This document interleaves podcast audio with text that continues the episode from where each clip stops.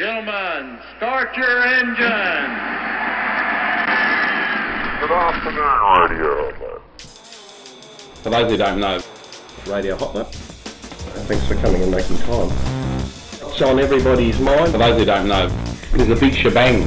Sorry about that.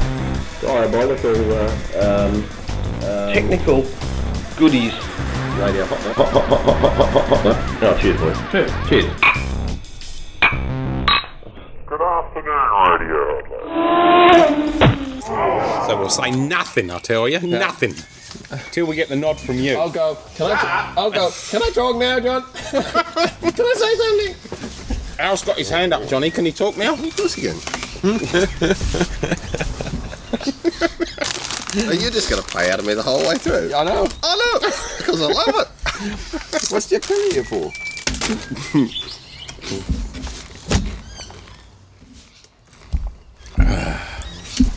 Well, Fucking hell, he's got It's been a busy four, day, ain't it? Four different options on engines. the Aquila. Yeah, that shit's new.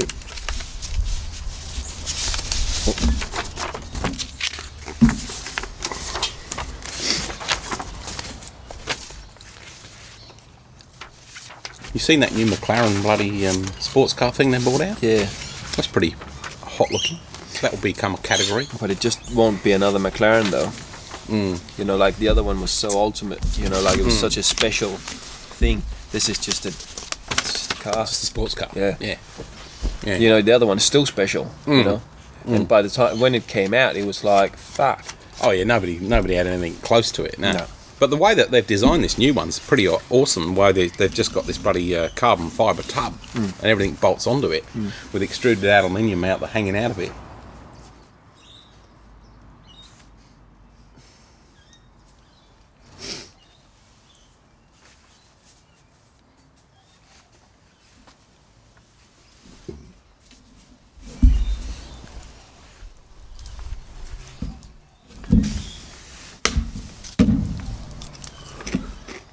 Crap.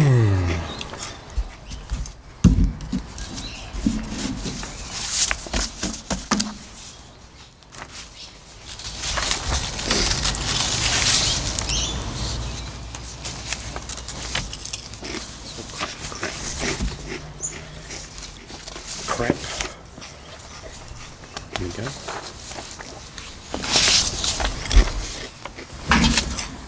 Oh yeah, I was going to talk about that anyway. Well, good. You need to go I think it's a load of old bollocks personally, but there you go. Little punching job. 'Cause I've actually written a note about that. Fuck is that shit of paper. What have you lost? The whole, the whole text sheet. When people download this stuff, do they? Is do you guys get any income from it or No, nothing? nothing. That's fucked, isn't it? It isn't it? But there you go. That's what happens. We just do it for love, Al. Do you think if you, if there was a small charge on it, people would stop doing it? it? Is it a bit like Facebook kind of thing? Like I don't know. It's, on- hard, it's, hard to say because we, you know, like we, we haven't done one now for since Bathurst really because we had a fuck up with the equipment about two weeks ago, Okay. so we didn't do one. And then Johnny gets an email from some bloke going, "Hey, what's happened? You know, have you have you disappeared?" Hmm. So I guess people like that would pay. But yeah. Well, this is our fourth year now. really? Wow. Yeah. Unreal. Is this our fourth year or fifth year? Actually, um, we, we, Because it's Bathurst weekend was the anniversary. we're, no, this is, we're now into our. We've been doing it for four years. So this is our fifth year now. Find out when the first date was. It was the 8th of October. Yeah. So you're going into So your it was the fifth year. Bathurst weekend. Was four years. So it's always motorsport and always stuff with Apple, is it? No, it's just No, technology. it's just tech. But you know, we And- and obviously we barbecues. push- yeah. And barbecues. Or, or cooking, something interesting cooking. Right. So chips, things like chips you don't like. That's it. Plenty of chips you don't like, Quite on the set. like cheese and onions. Can I say something? Do you want a nipple twist? viewers. Is that working? Oh, it hurts. it's like Indy years ago. he had like he looked like he'd been at a paintball match or something. He just had like black marks everywhere, like ten nipples. Five. dark. Four. Uh, Did he ever tell you about the time when I No, had no, it? ow. Ow. What, do you ever tell you about no, the it's a G-rated show. when I had him with the uh, with the fire extinguisher? No, he never told me about Oh, that. you can tell that in the You show. can tell You the can tell viewers it in the later on. Yeah. All right. Yeah, so it was a goodie. Four, three, two, one. G'day, viewers, and welcome to Radio Hot Lap, episode 132. A little Point belated. no, we have had a couple of technical problems, JP, but uh, thanks for putting up with us. And those who didn't send an email in, or, or, or half a person, or, one person, or two people. Our one or- listener, who, viewer, who's sent an email. We're sorry we've had some technical troubles, but uh, anyway, welcome to episode 132 of Radio Absolutely. Lap, that light-hearted podcast that takes a look at motor racing, local and techno- local and internationally, cool emerging technology, gadgets and barbecues, or strange food experiences. And tonight is joining me regularly my co-host PJ. Hello, Johnny. How the hell are you? And what are I'm you ver- drinking? I'm very good, thanks. Um, and before I uh, I go in to have a, a, a discussion about what I'm having a drink and what you're drinking, we must introduce our special guest for this evening. Very special guest, viewers. I don't know how very, what about the very bit. Is that the sausage talk? yeah, that's, that's Rusty Sausage. that's right. Allan Simonsen, welcome. Alan. Thank you very much, boys. Always a pleasure to be on the show. Always a pleasure. That's what they say on Iron Chef. Yeah, I know. Always a pleasure. Oh, or if you were at Bathurst listening to an English commentator, Allan Simonsen. yeah. That's right, always. Whatever. I mean, what is the right name? I don't know. I'll just um, Alan works. Oh, we we sigh a bit. We, we, oh, mate, uh, good to see you back down here in Yeah, the good to country. be here. And um, mate, what are you having a what are you having a glass of? Um, some cheap wine that you're serving. I'm not really sure what it is, but it's actually not bad. It's actually not bad. Well, JB did Well, I buy got it on the way here, so you know. See, you know, Johnny out on the doesn't buy his own wine, don't you? he always says, "Bring a bottle of red It's a, you." it's a Shiraz, and it's good. It's pretty good. It isn't bad, is it? No, and it's what pretty about uh, cheers? Cheers, Yeah, boys. Cheers. All the best. Good to be back. yeah, good to have good, you here. good to have you on the show. And it's a lovely afternoon here in the world headquarters, not far from the end of Brabham Straight. And uh, you're down here for Classic Adelaide, but well, we'll talk about that in a little while. We don't want to bore the people off so early. They, you know, it's like a good show. They make the interesting bits later on, so they hang around, and we'll give you a little. and then we tell them nothing at the end. JP, what are you having, mate? I'm on the uh, obligatory Cooper's Light, Johnny, because I've got to drive later on. Yeah, and you've had a bit of a lunch as well, I did. I had a very pleasant lunch the, down uh, at the bath. celebrating the exit strategy of someone who uh, Yeah, you previously loved. well, in a previous life. Yes, viewers, it's been a while since the uh, the trip home with Fogs in the in the the HSV Commodore from Bathurst, and yeah, we had a couple of technical problems, but we're back. So let's get into it. And I think what we really need to say, probably first off, because it is a little bit old, but anyway, nonetheless, congratulations we're due to Jensen Button for winning the World Championship. Absolutely. um, and to uh, and to LeBron for taking out the constructors' championship uh, as well. And I think they did a great job. Um, I'm sure that Honda will be absolutely spewing quietly in the background that uh, they, you know, they sold the team and and it's done so well.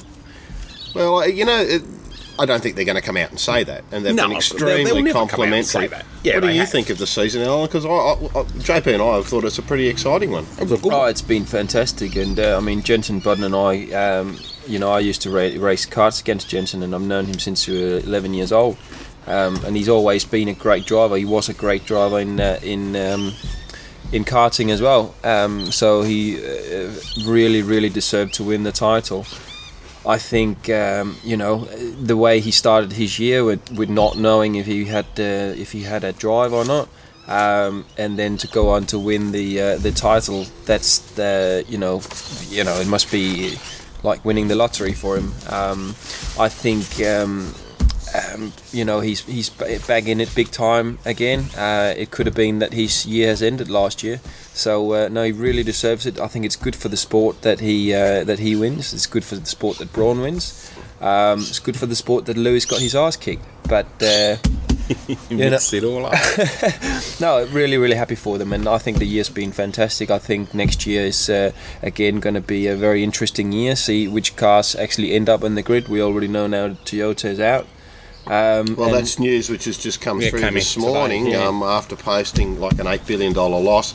Suppose that was just a touch of a surprise there in some respect because, uh, you know, a few weeks ago, within I the last couple of weeks, yeah. they'd actually made an offer to Kimi Raikkonen. And now, perhaps the offer wasn't good enough, but they, they appeared to publicly make an offer.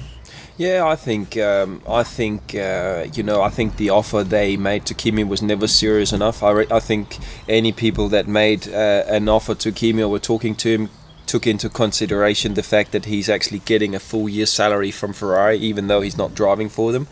Um, but you know, Kimi is Kimi, and I think uh, the way he thinks is, uh, you know, he's not going to be bought off cheaply, and, and he, I think he's pretty happy to uh, to to call it the day if he doesn't get a proper good drive, or uh, if he has to take a secondary drive, he wants to earn big big bucks for it, and I don't think the Toyota Alpha was ever in in that league.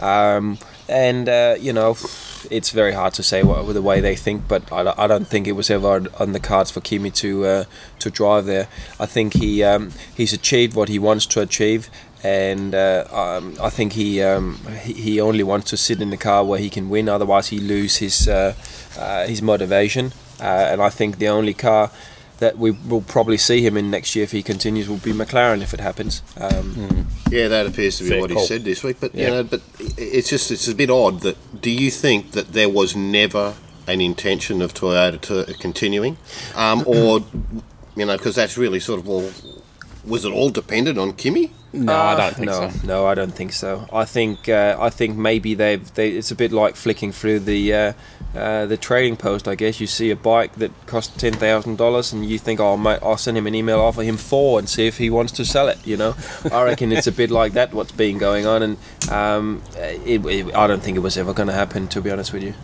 The uh, stand-in driver for Timo Glock, um, Kobayashi, he he didn't do too bad a job considering, like in, in, as a frame of reference compared to the rest of them.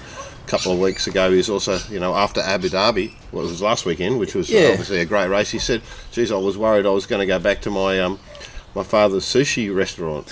well, it looks like he is. It Looks like now. he is, yeah. Um, yeah, I don't, I don't know. I mean, uh, coming into Formula One as a new driver and, and, and, and doing a good job, I, get, I think I think it, it just backs up the thing that we've always known that um, if you are if you are a good driver, you can drive these cars straight away, you know. Um, and um, when when when I saw him race at uh, in Brazil, um, the way he was defending himself and overtaking people, I think was very very aggressive. And I think he was very lucky that a lot of people gave him room and, and, and so on because otherwise he I thought I think he could have been another Kamikaze. Um, and uh, Kamikaze. Yeah. You haven't seen the film Tora Tora Tora? No. well, you only see it once from the pilot's seat. Right. Of course, that's the end. So um, yeah, I think he did a good job, but I don't I don't think he's as good at Timo or or, or Jarno Trulli, that's for sure. But uh, look, I don't know. Maybe maybe they thought that they could get away with offering Kimi twenty percent of what he got at Ferrari, and then for sure if they'd taken uh, the Jap, they would have had him for free or something like that, and then they would have said, oh well, we don't really have much money going out on, on, on the driver side. I don't know if that's what they've what their intention was or, or what it was, but uh, bottom line is they're out. Yeah, It's also hard to really try to work out what happened there with Timo, like with uh, him hurting himself like three races ago, and sort of like I'm coming back, but then I'm not coming back, and I'm coming back, and I'm not coming back. So that does sound a little bit, you know, a little bit political there that he wasn't let back in the car. I think the whole thing's political. I mean, the, the way that Toyota have, have sort of gone about this whole deal suggests that they thought, or that at least the racing guys thought that they were back in and they would have budget for next year, and the budget was severely limited, and that sort of reflects back on what Al said in terms of if they could get a driver for the right money, then they'd be back in it. But uh, if they couldn't get the driver they wanted, um, therefore they didn't have the budget to uh, do what they wanted to do. Yeah. It's cut your losses and run time, and I reckon that's just what they've done. It's gone, no, it's all too hard. We're not going to do it.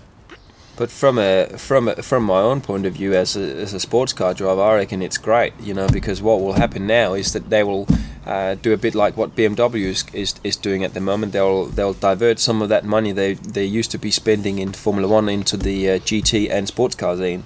So this will be good for, for sports cars. You think the new Lexus Beast will become a, uh, a contender in sports cars? Oh, look, I don't know. I think maybe it's it's too too too too early to, to guess what, what will happen. But you know, I, I- I think that uh, Toyota is such a big manufacturer, and if they're not in Formula One and if they're not in rallying, I reckon we'll probably see them on the Le Mans grid in, in the not too far future, which is great. And there's been some, some rumours about that that they may come back with a prototype in, in 2011. Yeah, there's been there's been um, there's been rumours about that, but look, there's lots of rumours, and uh, but now uh, you know they're out, and and uh, maybe um, you know watching the uh, race of champions last night, you know the uh, the guys over there was uh, suggesting that maybe Renault will uh, will will not be too far behind them, and uh, see this as a bit of an opportunity to uh, to get out of uh, out of it as well. Well, that's uh, it's obviously there's some contracts in place with uh, with Kubica going to to drive for Renault and join uh, Alonso there, um, and and in fact actually already putting his hand up to drive one of the Clio R3s and one of the Cote d'Azur rallies coming up. Um, in fact, he seems like like Kimi Raikkonen. And he's got an interest in, in rallying, having bought his own Skoda Fabia But look, I don't think I don't think um, a, um, a, a, a huge team like uh, any teams are in Formula One will will um, will care about the fact that maybe if there's a pl- uh, a, a contract in place with one driver, you No, know, for sure. I think that if if they see it's time to, to get out, they'll get out regardless of what they have. Um, you know, because even if they'll have to to, to pay to pay Kubica the uh, the salary of the year, you know, it's still uh, very very small uh, Compared to what they would spend if they were still in. too, Exactly, right, yeah. exactly. So um, you know, f- I think a lot of, of, of things will happen in the not not too near future, and it'll be interesting with all the new teams coming in. Oh, un- undoubtedly, Alan. But it's you know I'm just look thinking about it from the driver's point of view, from a mental level. You know, like you've been through the highs and lows of things suddenly happening and then not happening, and it, it must be very difficult times. And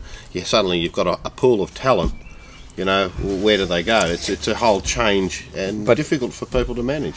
Yeah, but no one cares about that in motorsport. You know, it's Maybe so. It's it's it's been like that ever since you grow up. You think you've got the seat, you don't think you've got the seat, and this will always happen as long as you rely on other people, which you do, because it's not like tennis or something like that, where, or, or where you just need your talent. Here, you need the equipment, and. Um, you know, if, if they if, if they think they have a contract and then the next day they don't, well, you know, that's it. And I mean, the best person to ask about that would be Jensen Button because the fact was, a month before the Melbourne Grand Prix, he didn't think he was going to be driving this year, mm-hmm. and now, not even a year after, he's the world champion. Pretty good turnaround, isn't it? So there's highs and lows in motorsport, and everyone that's been involved in motorsport, they know exactly what it's like. And the good ones and the ones that survives are the ones who is uh, psych has to got the psychology to, to actually overcome this because there's such big disappointments in motorsport that and, and everyone that's been involved with it have has experienced it at, at, at one or, or two occasions at least uh, throughout the career. Certainly, I mean, like you can you can deal with disappointments, you know, from race to race. Certainly, like the worst, obviously, like you know, uh, either having a DNF from the lead um, uh, towards the end of a race would probably be the hardest thing to, to deal with. But having a whole season sort of go, oh my god, like you know, what am I going to do? Mm. yeah, no, I've got a drive lined up for next year, and it's these tough. guys are looking like And Al, I mean, this is the exact every year. Uh, we go through the, the the same thing, you know. we seem to put our heads together to go, okay, what's what's the best plan of action for the following year, and it, it, it's it's consistently frustrating. Yet we always seem to manage to get there. Exactly, but the thing is, we have no other option. yeah, and know? you've got to be fluid and keep changing your mind or changing your direction all the way through. And you have to keep trying. Uh, and people always ask, "Oh, how do you get away with doing this? And what do you reckon on that? And stuff like that." Well, the thing, the key is just keep trying, keep trying, keep trying, because there will be lots of losses all the way throughout your career, and um, there will be lots of times when you think you've got a, a drive. Uh, lots of times where people tell you, I've had contracts before um, that I've had lawyers looking at, you know, um, and at the end of the day, teams have just pulled out, and you stand there and go, well, what are you going to do? Are you going to sue us? you know, and it's like, well, motorsport business is, is, is so short, and you look what's happening to PK now. You know, you know he's a fi- he's a finished man. He's completely done in motorsport. Everyone, even though he's gone to America now and is testing a, f- a few NASCARs and stuff, people are still laughing at him. The brand association is bad. everything Yeah. everything to do about him is, is bad and the thing and, and that's that's what I'm coming back to is the fact that if somebody do burn you or if something does happen you have to accept it and move on. If you if you make a big deal out of it which is what PK did and you know you can you can say it's right you can say it's wrong. I mean I've got my own opinion on it and I think it's great for him to have actually stood up and say look these guys really did me over and you know everyone's got to know about it and i think it's great that he's actually done that. But on the other hand if it was in my own situation i would have probably thought about the outcome of it you know so it's a bit it's very very tricky and that and that that comes back to the to the thing if you have a contract and somebody pulls out of it you know you got to really seriously uh, think about what you're going to do because you know you will probably get another job if you just go about it a good way. It probably might not be as good, but you'll probably move on. But if you start, if you start um, Bad Upsetting mouthing people. people. upsetting Yeah. people, bad bad mouthing them, then you'll really really hit trouble. Well, uh, also on the exits, but wasn't quite as much of a shock. Bridgestone appears that, it, that they've, they've finished as well. What, Yeah. So, where, what does that mean for the teams um, in terms of the tyre suppliers coming in, Alan, and and how um, I suppose everyone's same same even playing field. Uh, everyone has to you know start again to learn the tyre.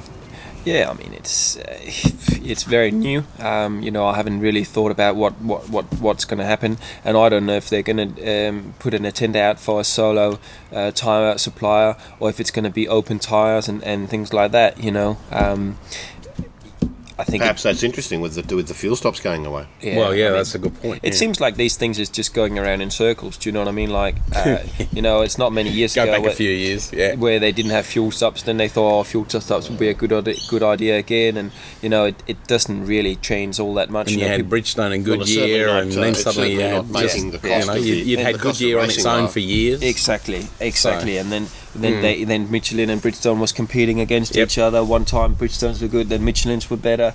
Um, yeah, I mean, it's I think it's just it's just going around in a circle. But you know, changing the rules obviously mixed the sport up, which is what we saw this year with Brawn read the rules differently and had a diff- good working diffuser.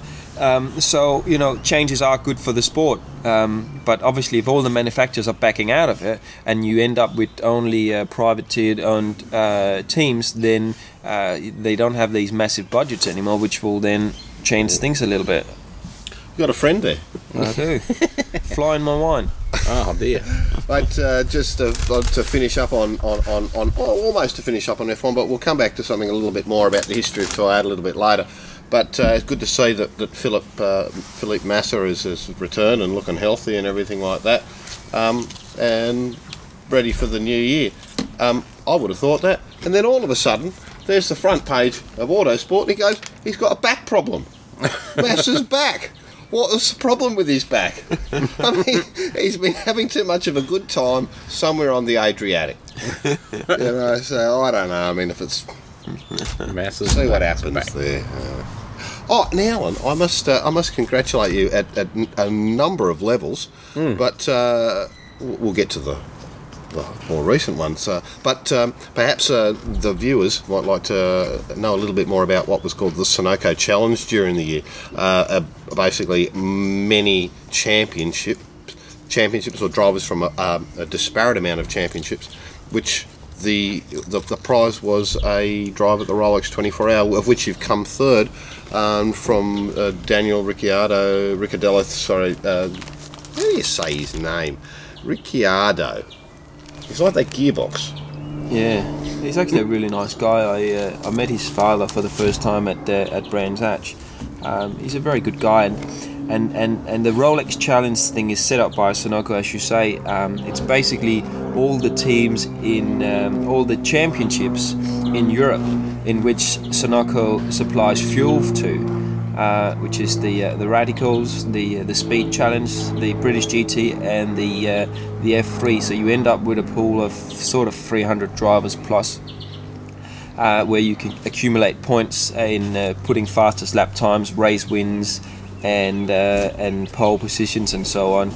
And um, And it, it's it's a very good uh, it's a very good uh, thing that that that Sunoco has done because it will take people into prototypes that hasn't done it before if if they can manage to win this uh, this uh, this driver challenge. What I see is a bit a bit unusual about this is that there there are a couple of uh, profession there are a few professional drivers in there, which sort of Alan, it, you know, it sort of looked like whilst on on the surface the professionals would have been able to come out on top, but but such as their you know the the, the schedule of the races that they would obviously have to you know uh, drive other events, and in, and in your case, obviously. The Le Mans 24 hour, a non Sunoco fueled event, had to take priority over British GT. And had you done that, had you raced British GT, you would have come out on top. Yeah, I mean, it's nice to know that I could have won the Sunoco, had I, had I competed at uh, at the one round in the British GT, which I had to miss.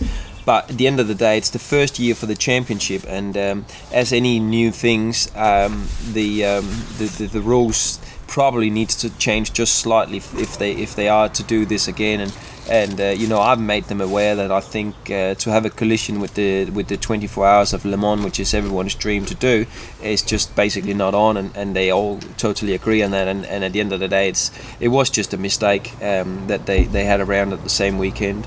Um, and uh, no, but it, it, it was a, is a good thing. Uh, it's good for, for, for people to do it. Um, the only slight problem they have is the um, the championships in which uh, drivers are not very strong and, and where it's very easy to win and, and do uh, fastest lap and pole positions, um, they have to be very careful with the point system. So, because at the end of the day, you do have to represent uh, everyone um, at a leading Daytona 24 hour team. So, you don't want to end up going over there with someone who, who who's won a, a trophy hunt championship, if you like.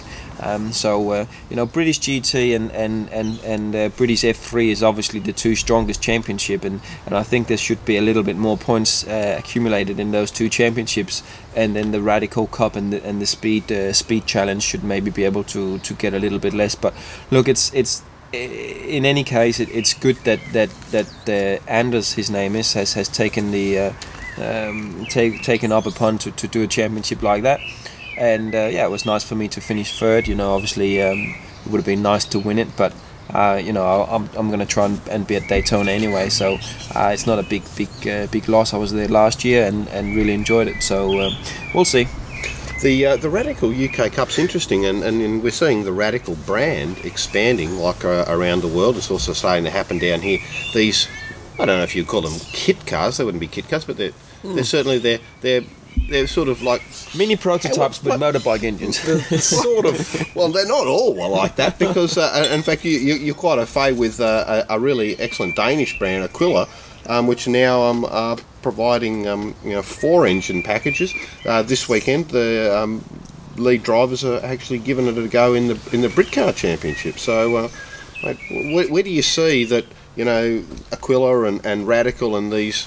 These, Well, I mean, I first got to know about Radical back in 2000. Um, I was uh, I was working as an instructor at the same time as I did the Formula categories on, on a big school in England called Palmer Sport, and I got approached by a Jonathan new, Palmer's Jonathan operation. Palmer's own operation, and I got approached by a, a, a club called P1 at the time, and uh, asked if I could do some, some work for them, and, and this this club it was owned uh, owned in England by Damon Hill, and um, I accepted the offer and, and went to the first uh, to the first day of uh, of doing the work with Damon, and uh, the cars that we had to take people around in was the Radicals, and I can't remember, but I, I seem to remember that we had over 200 plus guests that Damon and I and one other instructor had to uh, go through f- for the day, and I was thinking, hmm, new cars, uh, lots of guests. Uh, you know, I didn't think we were going to go through a quarter of them, but you know, these cars were built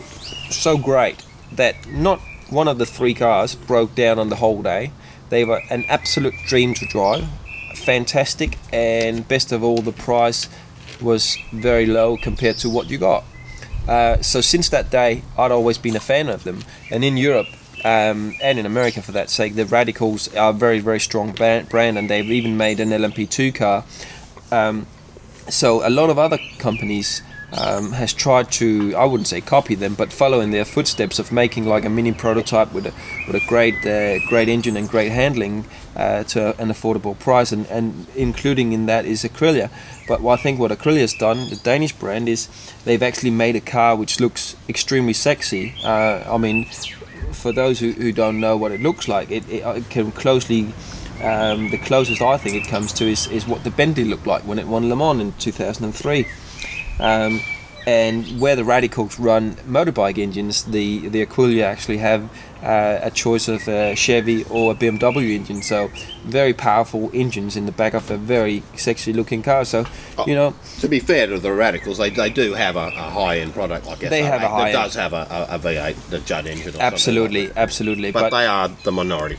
the, you know the the radical brand is is the leading brand on the market. There's no doubt about that. Uh, but they have a certain look to them. What do you call them? Customer prototypes?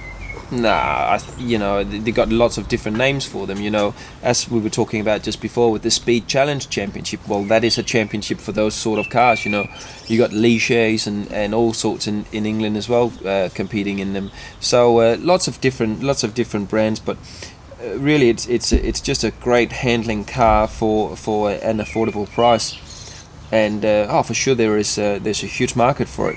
And um, it's, it's always good to see different things coming up. Well, you've, uh, you've spent uh, some time um, with the owner of the, the new owner of the, the company, uh, Lars Erik Nielsen. In fact, you raced together at Le Mans to a podium at your first attempt, and uh, and, and it's managed by uh, Dan Sorensen, who you actually had done Formula Ford stuff years and years ago. Who's recently, well, the year before, took over Jan Magnussen's son Kevin, who's recently topped the times in, in testing at uh, World Series by Renault. So it's sort of there's a lot of heritage there.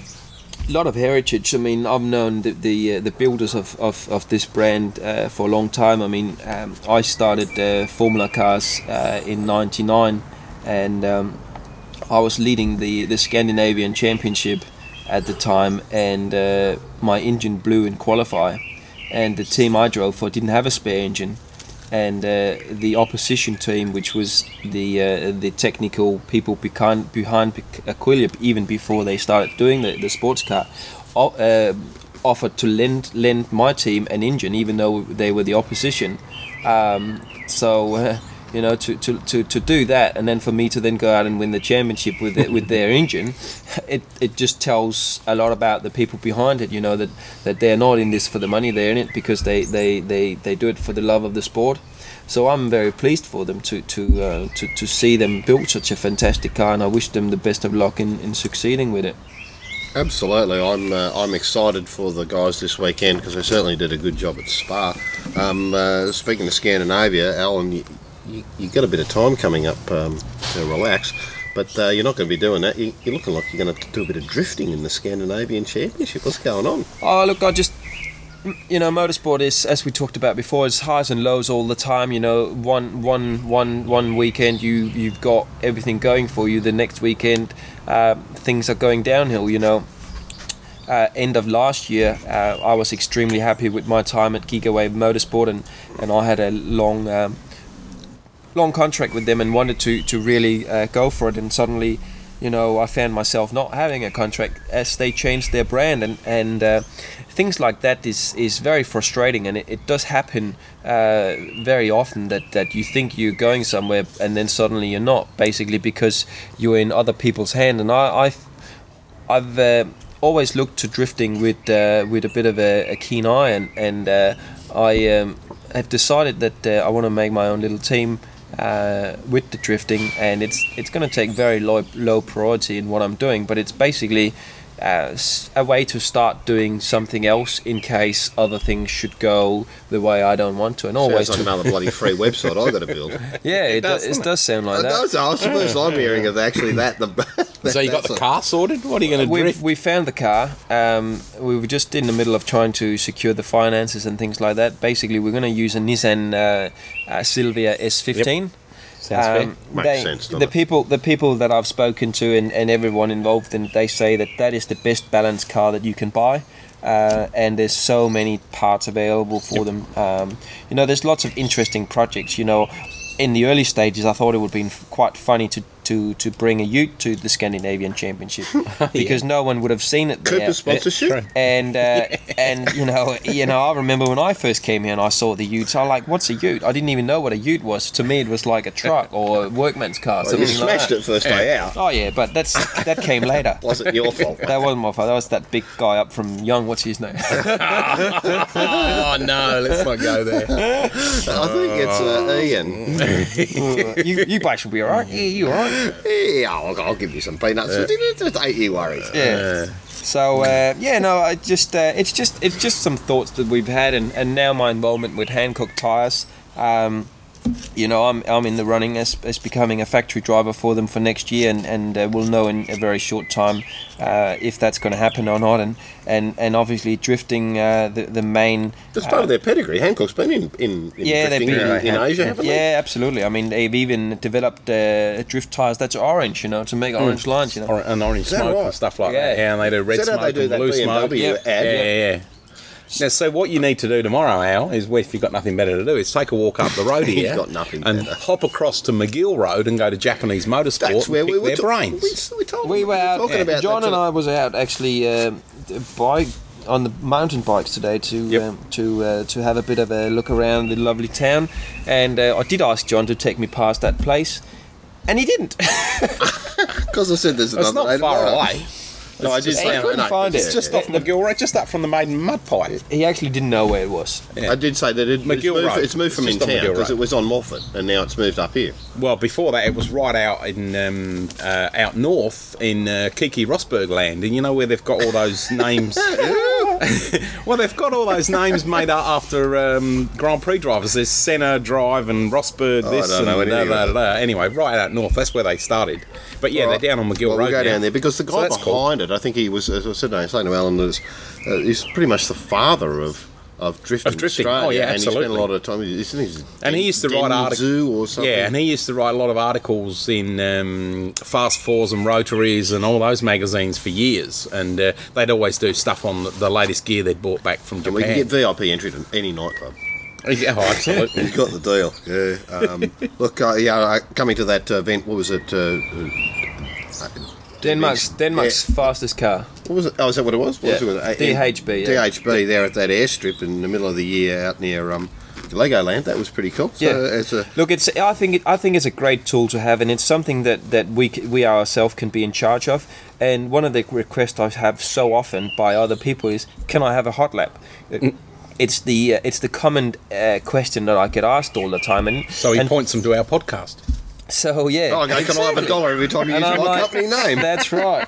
And uh, you know, I think by having a um, by having a drift car, it's uh, it's something that we can actually uh, use in, in that aspect as well. Because the thrill of of, of, of driving like that, eh, and and I guess you can do it uh, on most closed car parks and things like that. It's it's quite a, a, a good tool, and it's something that we'll definitely uh, definitely be using.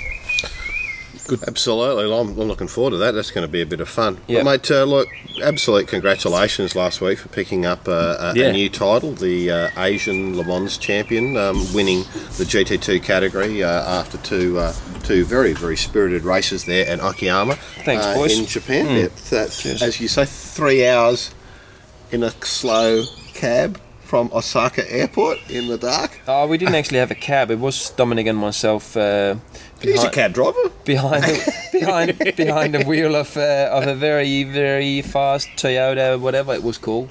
Yeah, right, Um, Sora or something. Yeah, Up spec. Yeah. yeah, mate, that's great. And yeah, yeah, you, because you've had a few drivers during the year. Um, uh, let's just let recap your year in in Le Mans uh, series, if that's okay. Um, because you started off very well, and you've had several co-drivers, so that's been a bit of a change at uh, at Catalunya with uh, with Christian Montanaro to get you actually your best result of the season was a third, and then the rest of the year you've been switching between um, uh, uh, Pierre Kaffer. Uh, and um, uh, and Dominic Farnbacher. yeah. I mean, um, you know, the the, the Hankook uh, factory effort was put together a little bit late in the year, and, and a lot of us drivers had already other deals. Uh, done at the time, so therefore it was going to be a, a, a matter of, of, of switching um, a little bit uh, throughout the year, and and uh, it's obviously something that, that the team didn't really like. Uh, you know, they wanted us to, to stay and, and do it, but you know they also understood that, that other deals were done at the time. And uh, as as we ended up, you know, it was a mix between the four of us uh, it, with Dominic, Christian, and, and Pierre. And look, it worked out. It worked out okay, but. Um, you say yes, we, we had a best result of third, but the, the, the bottom of the line was we weren't better than third. Um, you know, there was cars And that you was also took pole at Nürburgring, which We was took uh, pole at Nürburgring. wonderful. And I saw Yeah. the chocolate cake; that was nice. Did you Yeah, have a no, piece of that? no, I didn't have a piece of that. No, but uh, no, I mean it, it has it has been a hard year. Um, there's some very strong cars out there, and, and uh, you know we're with the Hankook tires, and it's a very new um development, and, and we're not as quick as as we are we need to be to, to win the European Le Mans Championship. Uh, it's it's a very very simple fact. So it's not like we've been unlucky and, and we've been on for winning because we haven't, but we've been good enough at sometimes for third. And, and when we finished third in Catalonia, that was good. Um, when we raced at Le Mans, we were leading the, the GT2 class for a while. Um, so you know, it's about being at the right place at the right time. But but on outright speed, uh, there's a little bit still to, to come. But um, last weekend in Okayama for the Asian Le Mans Championship, um, we'd come up with a, another new evolution of tyres, um, a very special um, construction on the tyres, which obviously I can't get into. Um, but that worked, um, and we we we took another step.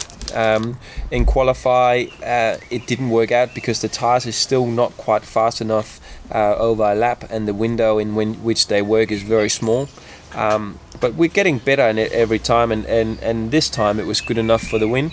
So that was good, but we have to still continue work extremely hard. If I stay on with them for next year, we have uh, we have testing planned in December, January, and February um, uh, before the season starts, eh, purely just to develop tires. So by the time the season kicks off at Paul Ricard in in April, uh, we should have some very good tires, hopefully. But you know, Hankook is, is a very small company in motorsport relations, so you know to go out there and and um, and uh, deal with uh, with uh, Dunlop or fight against Dunlop and um, and Michelin, it's not easy. Um, so for them to, to, to win the Asian Le Mans Championship in their first year of competing is a massive boost for them to go into the winter.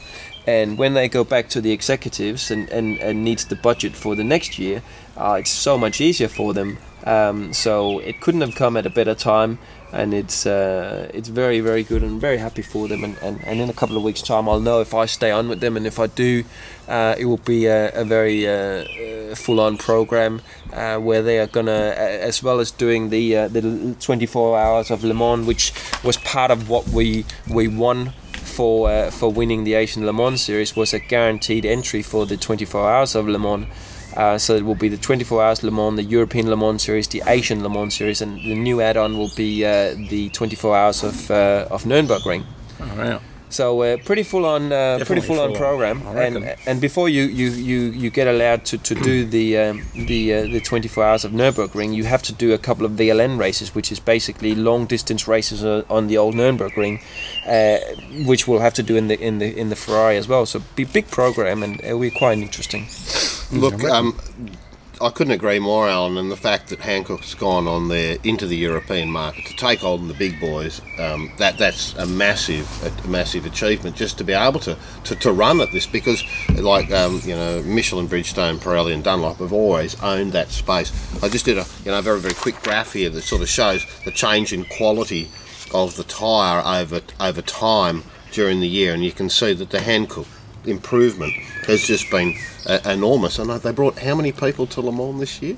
Uh, mind you, that the, the, the effort was ruined by an errant piece of carbon fibre that punctured a, a radiator, so it wasn't a tyre issue uh, that was um, which was causing uh, the the downfall of that of that assault.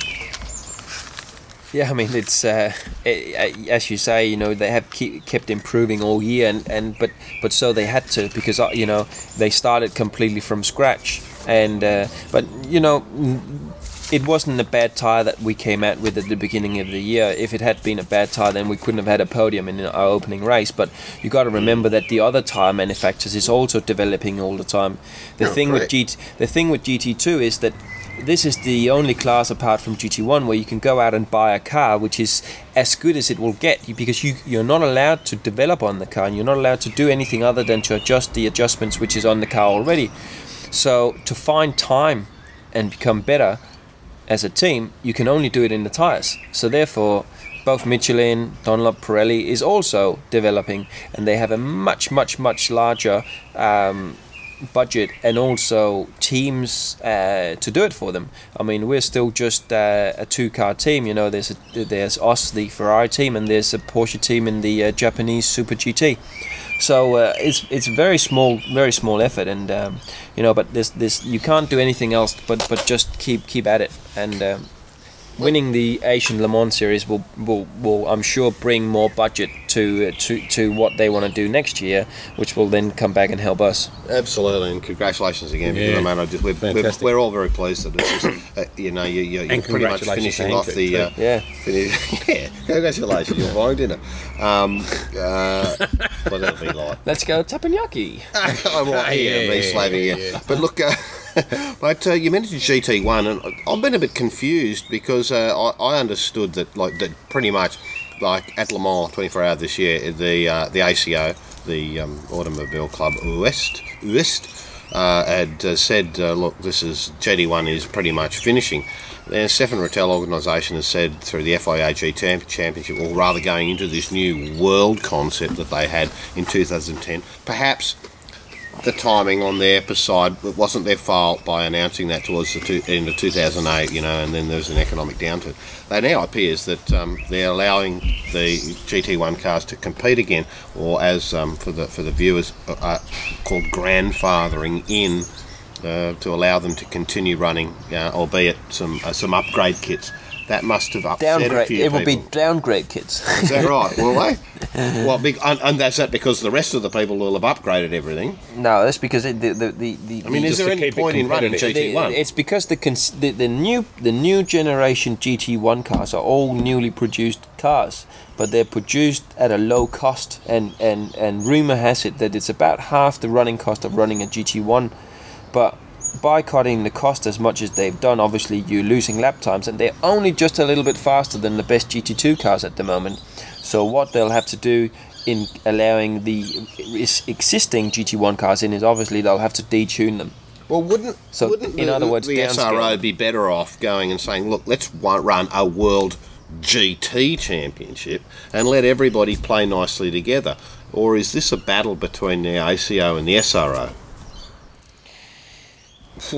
Ah, you never know what the battle is all about. But what what what they're trying to do is they're trying to they're trying to have GT1, GT2, and GT3 FIA as three separate championships. Where at the moment you have GT1, GT2 running together, and then you have GT3 as But isn't it standalone. massively confusing It's not. If for the for the for the for the the motorsport viewers?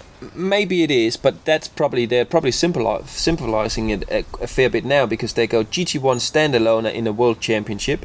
It will be only for professional drivers. GT1. Aha. So G- it's differentiated by professional drivers. There are no there are no. So you have to have a license ranking like like a super license. Oh, look, Not I- quite that, You but- know, I don't know how he's actually going to do that because I think the right, the bottom line, right at the moment, is that who's going to do it? who's got the budget and who's, Who's got the cars? bird? uh, Who's got the budget? Because there's no manufacturer support. So it's all good to say we only want professional drivers, but who's paying? And there's no manufacturer support because you've said, hey, this car's got no future, so we're dropping the development. Yeah, but then the, the whole point of the whole thing when they started out was they wanted new cars. They wanted to start from from from square square one with new cars. So the new cars were going to be the Ford GT, the Lamborghini, and the uh, the Nissan GTR. They were going to be the new ca- the new cars, but they realized now they're so late into um, into the whole thing that not many people are going to run these cars, and so they they haven't got enough field. they haven't got a big enough field, so they would end up with too too small a grid, and that's why they're now going into panic mode because the the, the World GT1 Championship is definitely going to go ahead, and since they've now split GT1 and GT2, that means GT1 must produce the numbers.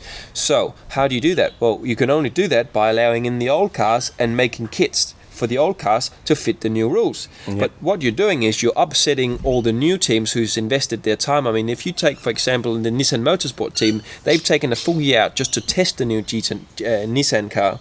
Uh, that's with the Gigawave, the team that you drove the That's Aston right. Martin That's- DBR9 in, in FIA GT last year to success. That's right, and and that's with the new GTR. And now people go, "Oh, GTR is a very quick car." Yes, it is, but the GTR that, that's used in GT1 is not with the same engine that's used in the Tarmac Rally as we've seen here in Well, Australia. well, we, we, doesn't everyone assume they're a four-wheel drive car with a, a, a, big turbo engine, which is an evolution of the R34. I'm very sure everyone would expect that, but that is absolutely not the case. Uh, the new the new Nissan uh, GT1 car is a V8 engine, which they've taken for the range of the Nissans, which the rule states that you must if you change the engine. And since turbocharged and four-wheel drive is not allowed in GT1, they would have to find a, G, a, a V8 engine from their 4x4 range. So they've actually taken a 4x4 engine and developed into a GT1 engine. Is it a diesel? It's not a diesel. It is. A, it is a petrol. It is a petrol engine, and uh, they've spent a lot of time, a lot of effort in, in developing this car. And the same with the Ford GT1, which is uh, um, the Ford uh, Ford GT40. A lot of money has been invested, and a lot of time, and um, and and and they now got it sort of up and running. And now we're just about to start the new season, and the latest news is they say, right.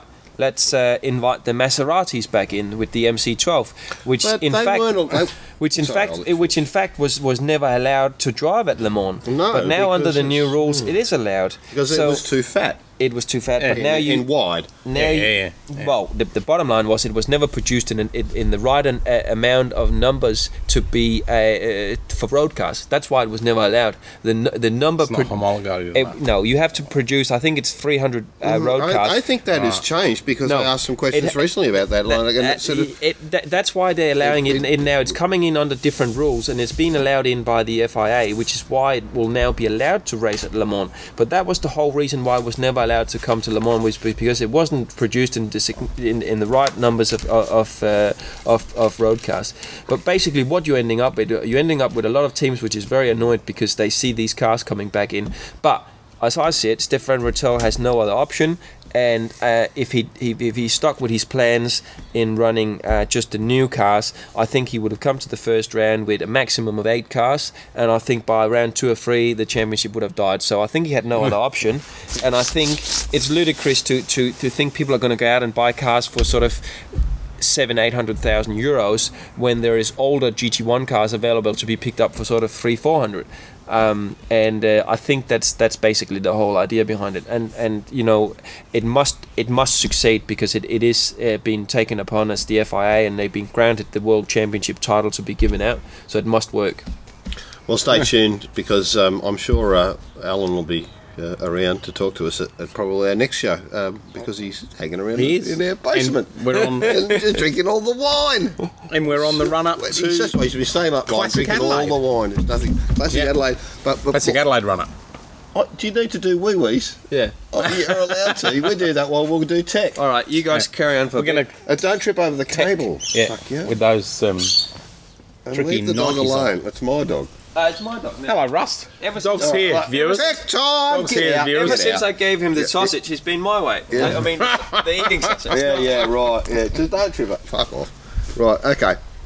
Don't Tech time, tech time. We'll come back to the idiot in a minute. Oh, mate, listen, we've got a little bit uh, uh, to, to carry up, carry on with. Carry on with. Um, uh, do you want to do a little bit of what's been updated? And it's not just Apple stuff, but No, well, uh, a couple of weeks ago, yeah. new 21.5 and 27 inch uh, iMacs, iMacs. with uh, even uh, Core i6 processors running unbelievable Which performance levels core. Yep. with uh, with resolution greater than HD. I can't wait to get one. Have you got one in yet? Because I've seen one of the 21.5s. We've got uh, we I got rid of the first 27 today, but it was only the 306. We haven't got quad cores yet. Yeah, apparently they're not till uh, mid November. Yep. And uh, the uh, the shipments of 27s are severely limited still at the moment. Uh, you know, like unless you're ordering batches of 30 or more, Apple don't really want to ship them to you. So uh, Yeah, well, that's because the i7 it's- uses hyperthreading, and that allows basically, you know, two threads to run for each of the processes, which effectively creates eight, vir- eight uh, virtual cores. That, mate, that's going to be so good for doing Final Cut Pro, and Oh, yeah, I'm absolutely. so looking for you to send me down my eval model with a copy of uh, Final Cut fuck around um, 11 11 with all the bits and pieces associated Final Cut Studio. And, and, and, and a mega amount of RAM. How much RAM can you put in that damn thing now? I think eight gig, I think. No, be more than that. It'd be 16. 16, that's right. Yeah, sorry, you can go to 16 now. Yep, Uh, also, the one. screen, mate, the screen's changed to 16.9 Yes. uh, aspect ratio as Yep. opposed to 1610 that I've got with my 24 inch. Yes. Which uh, Alan has 16:9. Been, Alan watched. Alan, yeah, it's a 16.9 ratio Yeah. now. But Alan spent the whole afternoon yesterday watching Race of Champions. You know, sucking six gigabyte off my monthly download. But Oh, he just loved it. He goes, I love this screen. And Yeah, I bet he did too. Because he, there he was working on his Vaio and it wasn't working. I said, look at this. He goes, oh, this is much better. I said, "Oh, 16.9 about is- same size as the screen he gets on his uh, on his flight back first class. True widescreen. Yes, true widescreen. It and is. you know, when you consider JP that the 27 inch, which actually runs a higher resolution, I think it's um. Uh, it's about 2560 or 2540 or oh no, uh, 2560 by 1440. Yep. And and full HD, you know, as we as we see it, is is uh, 1920 by 1080. Uh, it means that the 27 inch iMac, buddy, is a good candidate to replace your TV. Well, it is. I mean, in fact, it's a good candidate to hang on the wall somewhere to be a computer and a TV. If only Apple made a uh, made a uh, a, uh wall mount. You can get wall mounts for it. It's got VESA. They've all got VESA, but you Oh, have said to it's pull the wall machine standard. apart to put VESA on. On the older models, they had a little credit card. Um, what would you call it? You could you could use the equivalent. It's actually an, a a genuine Apple part, a six two two part, which is like a white plastic credit card that you can stick in the back where the hinge is, and it used to take the actually the the stand off. You could pull the stand off, and then you could VESA mount from there. Uh, on these new ones, you can't do that anymore. You've actually got to pull the front off of the uh, off of the computer and uh, get into it from inside and put a VESA mount on it. Well, uh, I think that sounds like a uh, a perfect uh, segue for us to promote your new power on infrastructure system. For, Is that right? well, I don't know. I don't know if it's a segue. No. You got people that can do it. And Yeah, we do. Greasy hands. So if anybody wants, uh, if anybody wants a TV hung on a wall and Look, it's have a it hooked change. up It's, to, it's, uh, it's, a, it's a it's a change in, in, in thinking uh, about the dogs. Is, the dogs is alert. Something's going on. It's, she's heard there well, could no, be a car coming in. needs Anyway. more alerts. Uh, new new kind of server. Mac Mini has now Yes. gone to, to Snow Leopard um, Two, using a server. two 500 gig hard drives. Very very cool and extremely cheap. So you need to have a look at that, uh, guys. MacBooks have all dropped in girls. price. Uh, well, MacBook Pros have all dropped in with price. a whole new polycarbonate MacBook setup. a whole new. Uh, yep. with if uh, you're LED display. if you're used to seeing the uh, the white MacBooks that all the school kids use, um, whole brand new one of those. Uh, so that's all pretty cool. Apple's been pretty good uh, environmentally. Well, put it this way: they have very, very good marketing going on about telling you just how good they are. Well, they are, because they got caned fairly- with, this stuff. Oh, did they? They got caned fairly substantially by Greenpeace about two and a half years ago. And ever since that time, I mean, it was very public, and uh, ever since that time, they've made it their mission basically to try and get more and more environmentally friendly, to the extent that they are now leading the way in uh, in environmental friendliness. Uh, you know, packaging sizes reduced.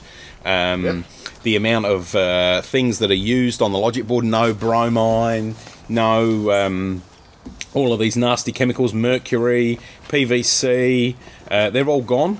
Uh, the glass that they use, you know, you've got these nice sh- uh, shiny glass screens on the uh, iMacs and the uh, MacBook Pros. When are we going to No get some of those in the- matte screens back? No arsenic in the glass. So uh, yeah, so they've, they've gone arsenic. they've gone very very uh, very very green.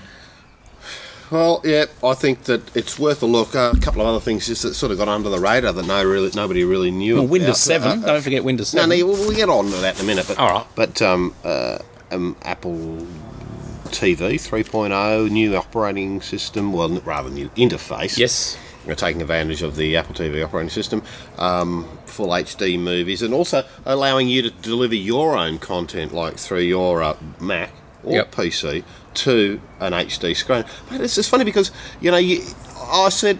"You- You're just going to turn into a retail operation like Myer, but you know you've had your finger on the pulse, and you've come up with these new screens. And we won't say the manufacturer, but you, you picked them up at a very, very good price with, with HDMI input, the full uh, the full res. They're going, I can see some uh, method in your cunning madness there. Well, that you, what you were trying to do is bundle it up, and you see you didn't tell, you didn't say you, you kept it quiet from me, didn't you? Yeah, well, To sell those screens to bundle with um, the uh, Apple TV 3.0 and you know, um, you've got to look at the fact that Apple have uh, have taken a look around themselves now, and they've seen what you know, a like, good hard look at themselves.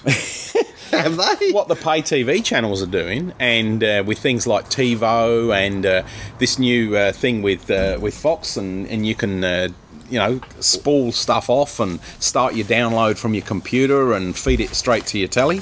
And uh, obviously, they've got to compete with that. And so, you know, th- this is a logical way of extending that stuff. And what about this weird mouse? What do you make out of that? Well, we've It's got one, and I've played with it, and I'm not sure yet. It, it, it's going to be one of those things that takes a while to get used to. For us, because we've we've used traditional mice. Like I think that if no Yeah. one has used them before, then they don't have a frame of reference. I Well- think it'll be a really great. Yeah, so for switchers, that is people who are new to the Macintosh environment. Uh, like Uncle Al It's this a good afternoon, time he goes, do, do you think I learn." Should, I think I should really get a Mac. I went, look, we've been trying to tell you, and you've, you've got an eye. Where is he? He's on the phone in there. I can hear him. He's all right. Viewers, Al's off on the phone. Al's off. Al's off. Al's off. So no, the, ma- the mouse is good. back. But if if any of you viewers have actually used, um, you know, a, a Mac laptop and you've used the the uh, touchpad and uh, and the the finger gestures and all the rest of the stuff, that the this mouse is basically that on a standalone item. JP, So I, mate, I've got, to. I've got to quickly put a, a, uh, a, a jumper on because I'm starting to get cold in here. Are you starting to get cold? Well, can I- you- well, yeah, be cold. Windows Well, 7. Go, what do you know about Windows 7? Come on, I don't tell want to talk about Windows 7. I don't know anything about it other than it it's been released. Yeah, I know, but I, I'm just trying to be viewers. I'm just trying to be fair here. That you know we go on a lot about mm, uh, Mac technology, and um, we need to be fair to the uh, to the dark side and, and give Windows a bit of a push. And from my understanding, I mean we've got Windows people on staff. Um, Windows 7 is certainly a huge jump forward. Stop it, Um, it. it's uh, it's it's put to bed a lot of the dramas that Vista caused. Um, but in the you know in the same breath, I suppose it's it's also created a few dramas of its own. There've been issues where people are upgrading from XP in particular, uh, where they do the install and the machine just goes into an endless loop of uh, trying to boot into Windows 7 and then going back to XP and then trying to boot into Windows 7 again. So you know it's not without its problems, but So the- overall it's been well received. It's been well written up by the critics, and I've only seen it briefly, but it looks very nice. They've copied a few Mac things, like you know the dock has been copied in. I don't can't remember what they call it. You can drag your apps and whatnot into a little task taskbar The down the bottom. Um, so you know, they're just thieves again. yeah, well, partly thieves, but you know, nevertheless, if you're a Windows user and you have to use Windows and you you know you don't like Macs or whatever, I reckon it's probably the upgrade that Vista should have been.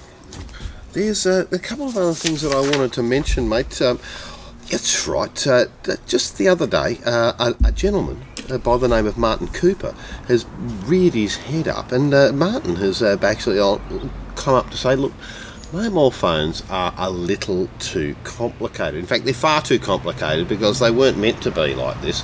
Because I'm actually the original designer of, Of the, the mobile, mobile phone, phone. who made his first call on April the 3, 1973 in Is that Manhattan. right? And he said, listen... Was it in a box that he had to carry along behind him in well, a trolley? He was working for Motorola. Well, it probably was. like that. Well, they built a car around it. Richard Branson has also been in the news lately because he's gone, look, I'm with this program, Flying Without Fear. And um, so what he's decided to do is provide an iPhone application, free, naturally, Yeah. uh, with FAQs, video on uh, flights, r- relaxation, relaxation exercises, and a special fear of attack button to help people with breathing exercises. We'll download it for free. It's the new I Fear application. and, outta here. and and and Google Google has made some um, some some inroads with redu- uh, releasing reducing releasing Android 2.0 operating system. Yes, they Uh, have. man, I I had a look at a video about uh, contextual turn by turn um, navigation Yes. for phones, and it would be you know, you've seen TomToms and Yeah. Navmans and all that sort of stuff. And yeah, you can get the iPhone and you can get some TomTom stuff for it. This is pretty cool because you could go and say, all right, take me to the French Museum where the 1991 Le Mans winning car is shown. And it won't just take you to the museum, it'll take you to that spot within the museum so that you can see that. Perhaps. Perhaps. Perhaps, but what it will know, what it knows, is Yeah. that it is at the Le Mans Museum at Le Mans. But Right. you know, it could be as as, as, as, as, as weird as going, uh, where is um, Cleopatra's tomb now? Right. And it'll take you there.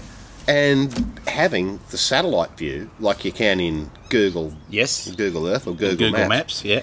Spookiesville. So not so no, no you, you suddenly get a frame of reference about where you're going to. Anyway, oh, this looks really good, and the uh, the new HTC Droid phone, Yes. looking good. There's been a That is looking good, and they reckon the Droid's going to be the nearest competitor to the uh, to the iPhone. Yeah. Um, there's been lots of articles about People that, and they've been to the comparing the two. So you know, Now we'll get Porcupine back, the Danish Porcupine back in a minute. But oh, JP, it's best we don't have him here because I think I want to do this quick, do a quick rundown. And I must say this thanks to Autosport.com because they did a very, uh, a very uh, um, you know, comprehensive uh, articles. And I'm just going to uh, sort of bring it down to a bit of a timeline about how um, how toy. Turn the light on. Toyota. Are you going blind? Hardy's going blind, viewers. What did I say? Toyota what? Toyota Formula One. How, Yeah, how they've made it. timeline. How they made look, that is such a sensitive market, Dilly. What? What? It's such a sensitive market here. They'll know what their microphone's on about. Shut. Toyota came into Formula One, um, and uh, when they did, the manufacturer thought, look, you know, how long is it going to be before we win? Because you know, historically, we've already done that. But they didn't, and they did nine seasons of racing. Yep. Mere, merely thirteen podium finishes were achieved. I'll come and sit round over here with you because Right. you've, you've got the wine, and, and you're not, and you're, you're keeping it from me. Well, in two, would. in two thousand. Yep. In 2000, um, they uh, they confirmed uh, their they entry into the sport in. on Yeah, June, yeah. June Oh, 30. and of course, when Allan they first McNish, started, yep. Well, McNish. Allan McNish, we'd seen him down here just uh, We had. for the race of a thousand. We saw him get a cake in his face and, and, on his birthday in the race of a thousand years. and Mika Salo was confirmed as the driver. And uh, they were going to build a V12 engine, but then the FIA like, said, look, you're you're messing us around, so you have to go for a V10 uh, design. Yeah. Mate, uh, 2001. 2001, I think, well, the first Toyota test car went out there. Um, and Mika Salo uh, shook it down at uh, Paul Ricard. Well, he shook it down So- too much because he had the huge op right. 130 miles, five miles an hour, um, and uh, and smashed the thing to pieces. Yeah. Uh, and Gustav Brunner was uh, then uh, brought in to join the, the squad after um, Andre de I don't like you no more. Was, Chief was designer, given, was because yeah, that's right. Because you can't design a, mach- a car that won't crash. So there wasn't a track in the world they didn't go and test in after that, um, but they did did, did, did a, heap of work. So, and then in, in finally on Dece- on in December, the TF 102 was born. And they The said, McNish, F1 you are our first uh, race Yep. driver. Yep. Well, uh, following year, January 8, he, uh, McNish gave the, the 102 a shakedown and um, it was off the pace. That was a, a, a, a bit of a problem, although it had impressive power for the V10 engine. Yep. And I don't know, mate. Um, you know, like uh, team boss Ove Andersson said, it was saying on the uh, eve of the Australian Grand Prix, look, we should be just we should be doing good. But uh, the the boys, McNish and Salo, make 14th and 16th, that's the best they could do out of that. Um, yeah, but then they uh, it uh, was the fact a, that only eight cars could fin- race. fin- only yeah, that's right, exactly. Yeah. the only the fact that only eight cars could finish, Yeah. mate, they uh, they got, they got a point. And in their in Yeah. their debut about so that? that so that's good. Now, viewers, that's the crinkling of pages because we Yeah, made a Hardy's of- cheating here. No, we made a couple of notes. It's important, you know. Like uh, made a couple of points later in the Brazilian Grand Prix, but uh, you know, by the end of the year, like things were a bit smelly in the uh, political operation. I mean, remember I went to Cologne a couple of years ago, and I almost looked like I was going to Yeah, get, a gig yeah, there. right, yeah. I cannot Yeah. believe how large that engine uh, operation is. That uh, it's just it's spooky how much money's gone into it.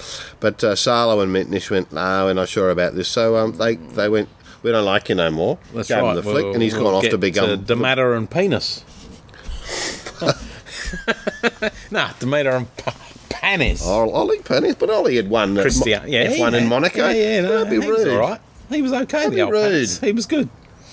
Yeah. English, rudeness.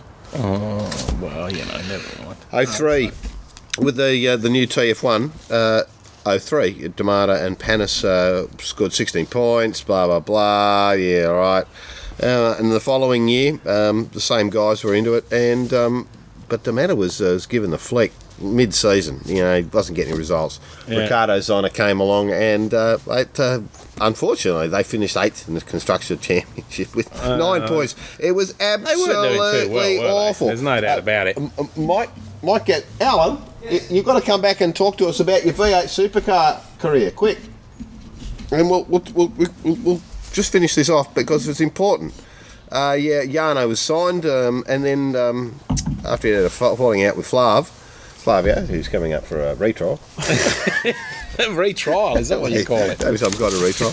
um, yeah, blah blah blah blah blah. 2005. What happened? Yeah, Trulli came back to back, uh, back to back seconds. Yeah, yeah, yeah, Malaysia yeah, and. Brazil. Okay, and that was Toyota's involvement in Formula No, One. it be sensible. I am, Ben. This is boring. The viewers will be bloody falling off their falling asleep. Anyway, they're their gone. It's all downhill from there. They are. It's Allan. great idea, John. Stop- But stop we didn't really reading need notes. it. You know. Mate, uh, you're back with you, or you've been back with Vodafone. That's You right. have. You've been dri- driving with Jesus. I was driving with Jesus. Yeah, I did think when I had God in the car that couldn't go wrong, but it When I got in the car. uh, get back on your regular seat, will you? All right, You'll I'll get in the- the- No, look, it's uh, just I'll get in. audio. yeah, yeah, the audio the- signal. I'll get in the director's you chair again, mate. You Yeah, sit- you- Hardy, You- Hardy had you to go- come round here to steal some more wine. Yeah, It's all you sit on your t- old tyre there again, mate. Okay, luckily, yeah, so you're back for for Vodafone. What was it like to drive the uh, the the V8 supercar from uh, Triple Eight, which you have a, a really good relationship for some weird reason? Um, Roland Dane likes you. Um, two years It's the down the, Dane thing. Yeah, it's the Dane thing. It must be the Dane thing. Um, no, it was great. You know, coming coming into a team like them is uh, w- w- to them is uh, is great. You know, they um, they they know their business uh, very very well, and they um, they're always very welcoming. Everyone uh, in the team, engineers, mechanics, uh, logistics, and everyone. They they um, They're not nice to me. they are very nice to me though. But yeah, you might have annoyed them, but I don't know. You might have annoyed them. You, you, you, you annoy most people, uh, Johnny. So uh, it, it's actually you only got What two. You only got two friends. That's us. Oh, jeez, I didn't know you were. Oh, viewers. Anyway, no, but it's it's always good to be back with Vodafone and and uh, Stop that, dogs. Stop it. Look, it's licking. Oh, oh, you've been having your hand on it.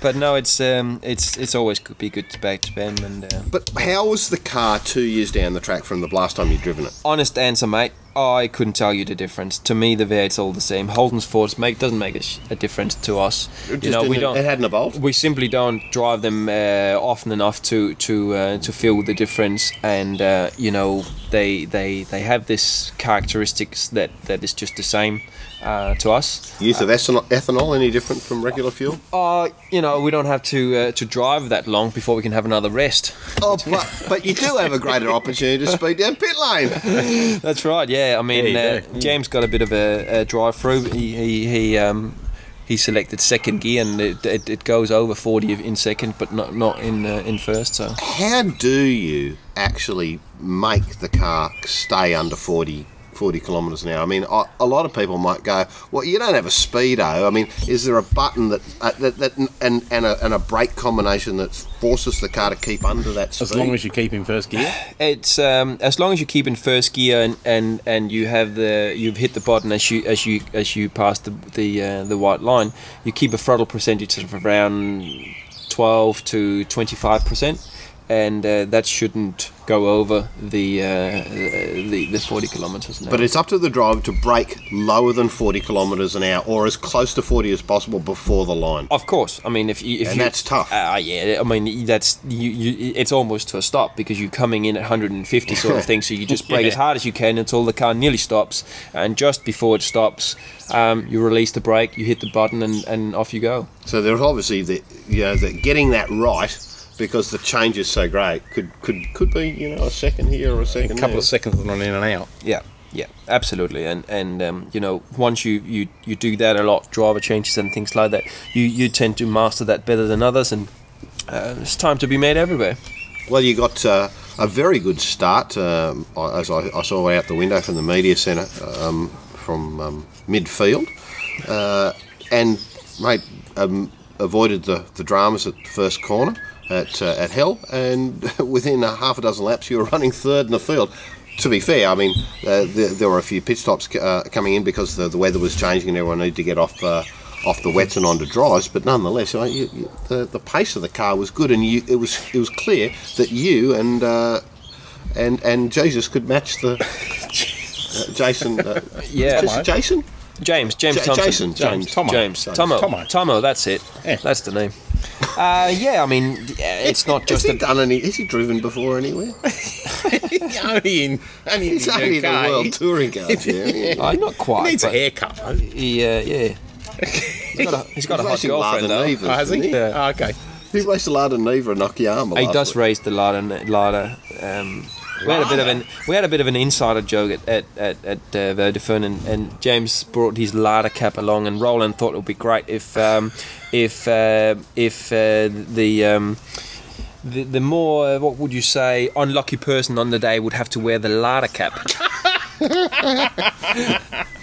and uh, yeah, love a, a few, few few people had to wear it. Um, I'm very lucky that I didn't have to wear it. So uh, when I uh, I came to Okayama last weekend and I saw um, uh, James Thompson in not only his Lada cap but also Lada t-shirt, Lada sweatshirt, and Lada jacket, he must have, must have done something really really wrong. Well, yeah.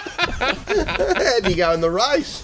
Uh, look, the Lada broke down, but you know. Oh dear. But We at might- the you know fridge what? was working. You could go to the Lada and have a steak. Jono, what I always say is There's we might, nothing in the Lada. you know, we might all be laughing here, you know, but when he goes to the to the bank at the end of the year with sort of 500 grand plus euros, um, you know, he's the one laughing. Yeah, yeah. so what? So uh, no, it's um, you know, he was a, a great co-driver. He uh, he did a good job for his first time there. Um, A big, a difficult learning experience for him. Oh, huge, Not huge, huge, especially the cars. car. yeah, Jeez. I mean, and, and he Careful, accepted that, and and uh, but no, it's um, it was uh, it was a good experience for us, and, and you know, luck wasn't on, on our side this year, and uh, with some of the calls that was made uh, during the uh, the race were probably not in our favour, and uh, yeah, you know those things happens and um, you know this year I don't think we had quite the uh, the the the, uh, the speed uh, um, as Vodafone cars have had this year. They've sort of been um, you know the cars to, to to to count on all the time, and and even Jamie and Craig wasn't really the fastest guys up there this year. So uh, a little bit of work to be done, and and uh, but no, it's um, from my point of view we we got to go in there and do a good job, and and uh, you know I try to do the best I can every time, and and get a lot of respect from the people, and uh, yeah, I'm, I'm, I'm I was happy to be back again this year. Obviously, had, a- had to miss last year due to due to a race, and um, we'll see what happens next year. All right, switching to British GT uh, before we wrap it up. Allan, uh, third outright for the, the championship. Uh, you supported Hector Lester, UK driver, very, very well. I had to miss the Knockhill round for Le Mans 24 Hour. Clearly, um, it was um, it was a title for you for your you to be taking, and um, uh, for not uh, not the first year, uh, Autosport magazine, um, the probably the premier magazine uh, in in uh, the world in motorsport, has um, acknowledged you as the best driver in the championship. Yeah, I mean it's it's good to be uh, to be to be uh, voted the best driver again. Uh, you know that I've been voted There the are best. only four. What is it they say? They bring you up, they take you down. They bring you up, they take you down. No, it's um, ah, it's been a good year. Uh, you know, going into the uh, to the last round of the championship, Hector was one point off the uh, the lead in the championship. Hector's my, my co-driver in, in British GT. Um, reason why we weren't on equal points was because I had to miss uh, miss one round, as we touched on earlier. Um, but uh, you know, to go into the last round, one point off the lead is a fantastic uh, result for him. It's good for me, and uh, uh, you know, we finished the first race in third, and we won the the uh, the second race. And uh, funny enough, we we came out exactly the same point situation as in the other boys won the championship. Hector lost the championship, came second, one point from the lead and um, I've acc- accumulated not not enough to, to come third. So, uh, good good year. I always love doing British GTA. It's a, it's a diff- different um, different atmosphere because you uh, you it, it's a it's a it's a very pro am championship and. Um, it's great to, to, to, to drive and and um, and I really enjoy it. And, That, that's something should probably be explained because Yeah. you know as I write some of the, the press stories for you that you know go, Allan le- was at the front and then came back and there like after um, or rather dro- drove to the front and then Hector would get in the car and sort of drive backwards in the field and, and it was almost it, to, to others it would say geez is this Hector guy any good but it is a pro am race and so you have A B and C class drivers you can't pair A and A's together and and so people need to appreciate that Hector, as a as a an amateur driver, is actually a very very good driver still in his own right. Yeah, I mean Hector's ha- has a has a huge um, um, uh, experience within motorsport, and and uh, yeah, it's a pro am championship, so it means that wealthy businessmen who has a great love for cars and uh, and racing can can go out pick professional drivers and race with them, but not just race and finish where they would normally come if they raced any other thing, sort of 14, 15, 16. Now they can actually go out and win because they they race and they get paired up with other professional drivers, and every single pairing in the championship is in the same situation. You know, everyone has a professional driver. Where we sometimes hit trouble is if uh, two young drivers, what I call up and coming drivers, so which really should have been in sort of uh, GP2, uh, Formula 3 kind of thing, but it has sort of run out of, would you say, the enormous budgets that you, Formula 3 requires, sort of four, five hundred thousand pounds to do it in England. Go well. I'm out of Formula 4 now or Formula Renault, and I can't make the step to Formula 3 or GP2. So what do I do? Well, I go GT racing, and because they're not known yet as drivers, the teams require them to bring the budgets. So teams will then put two of those up and coming drivers together, which in fairness is maybe only sort of half a second to a second off the times of the real good professional drivers, and they then end up with a stronger package than what we've got because the typical sort of gentleman driver, amateur driver is about three seconds off a, uh, a professional driver. And uh, that is one of the things that Stéphane Ratel for the new championship next year will try and um, going back to GT1, GT2, GT3. He's gonna he wants those kind of young kids, as he called them, to uh, do G, G, uh, the uh, GT2 class. He wants to try and push them away from GT3 because what's happening is those businessmen drivers they just get fed up with those young kids because what also happened since I'll be back viewers What's happening? The phone's ringing. Oh, uh, you know, it, that's he's, he's made an offer on the drift car, and I heard him out there bitching and moaning, JP, that he was. Yeah. he- They don't want to said, I'm accept not, his I'm low not pay- offer." I'm not paying that much. I'm Right. not paying that. Mate, So I'll there you tell go.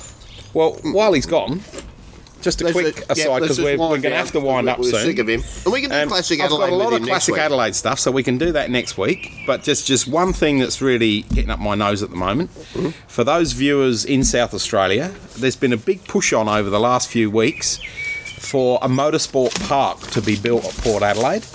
And the state government here said that they were going to give the land to build the motorsport park on um, to the guys who wanted to build it because you've got to bear in mind, viewers, we haven't had a decent drag strip here since the demise of Adelaide International uh, drag racing going back at least three years now. Um, and so they got this land, and it was all mapped out, and they were going to develop a motorsport park. It wasn't going to cost the government any money at all except for the land. But now the government's reneged on the deal, and there's all sorts of things going on at the moment. There's nice car stickers you can pick up. Um, if you uh, do a bit of uh, research on the web, just Google uh, Adelaide Motorsport Park. Um, you can uh, you can grab yourself a car sticker. Um, they're they're basically saying, look, you know, I'm a drag racer and I vote or whatever, whatever. Well, that's all well and good. But the government's based, and even despite two weeks ago, they had a big uh, gathering on the steps of Parliament House, um, and a lot of motorsport people were there.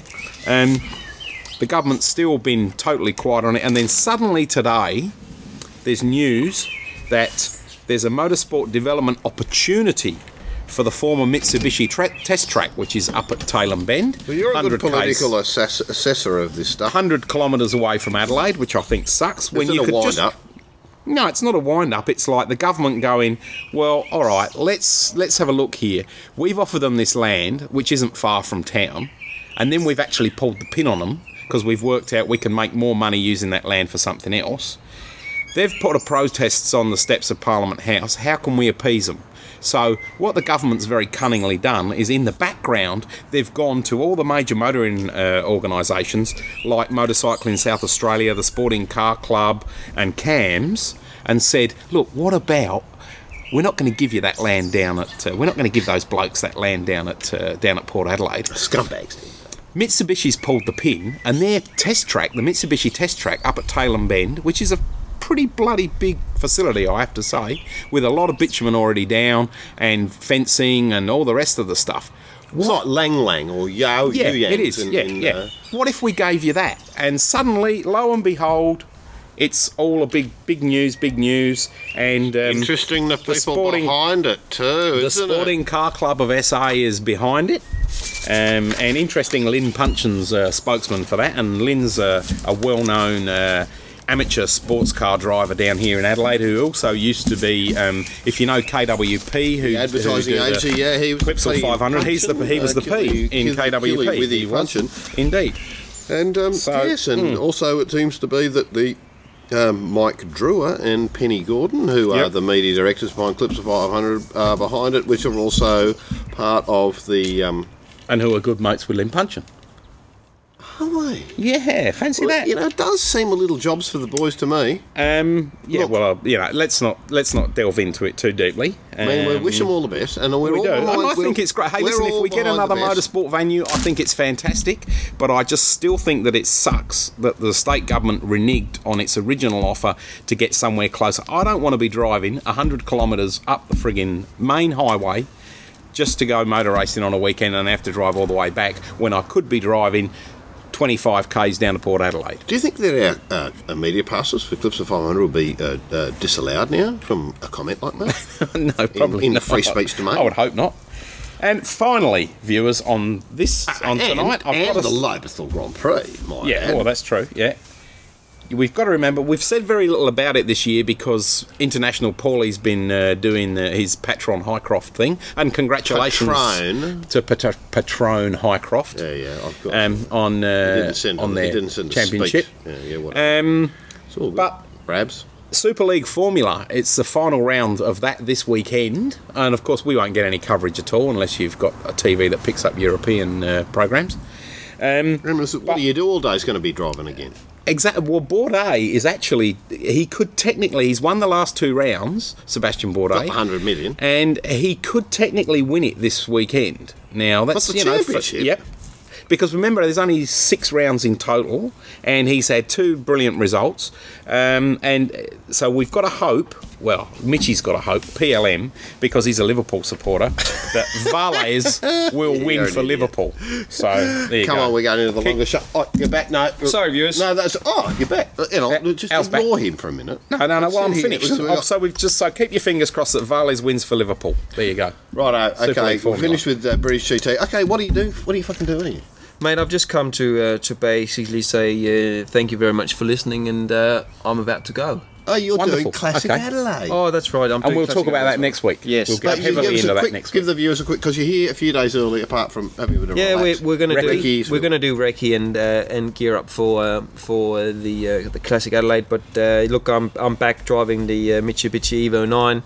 I think it'll be a tough one now with all the GTRs and all of that in um, in the category. But uh, look, uh, we'll touch more on that on the uh, next show.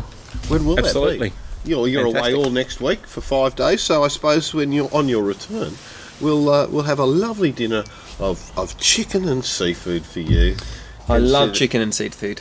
All right, He thanks, hates viewers. it, viewers. He Good night, only viewers. eats Beef and lap. Go and He's- buy another drift car.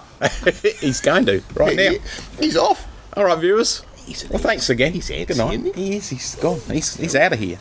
He must have had a phone call. Maybe the offer he made on the drift car came through. Hey, it would have been too low.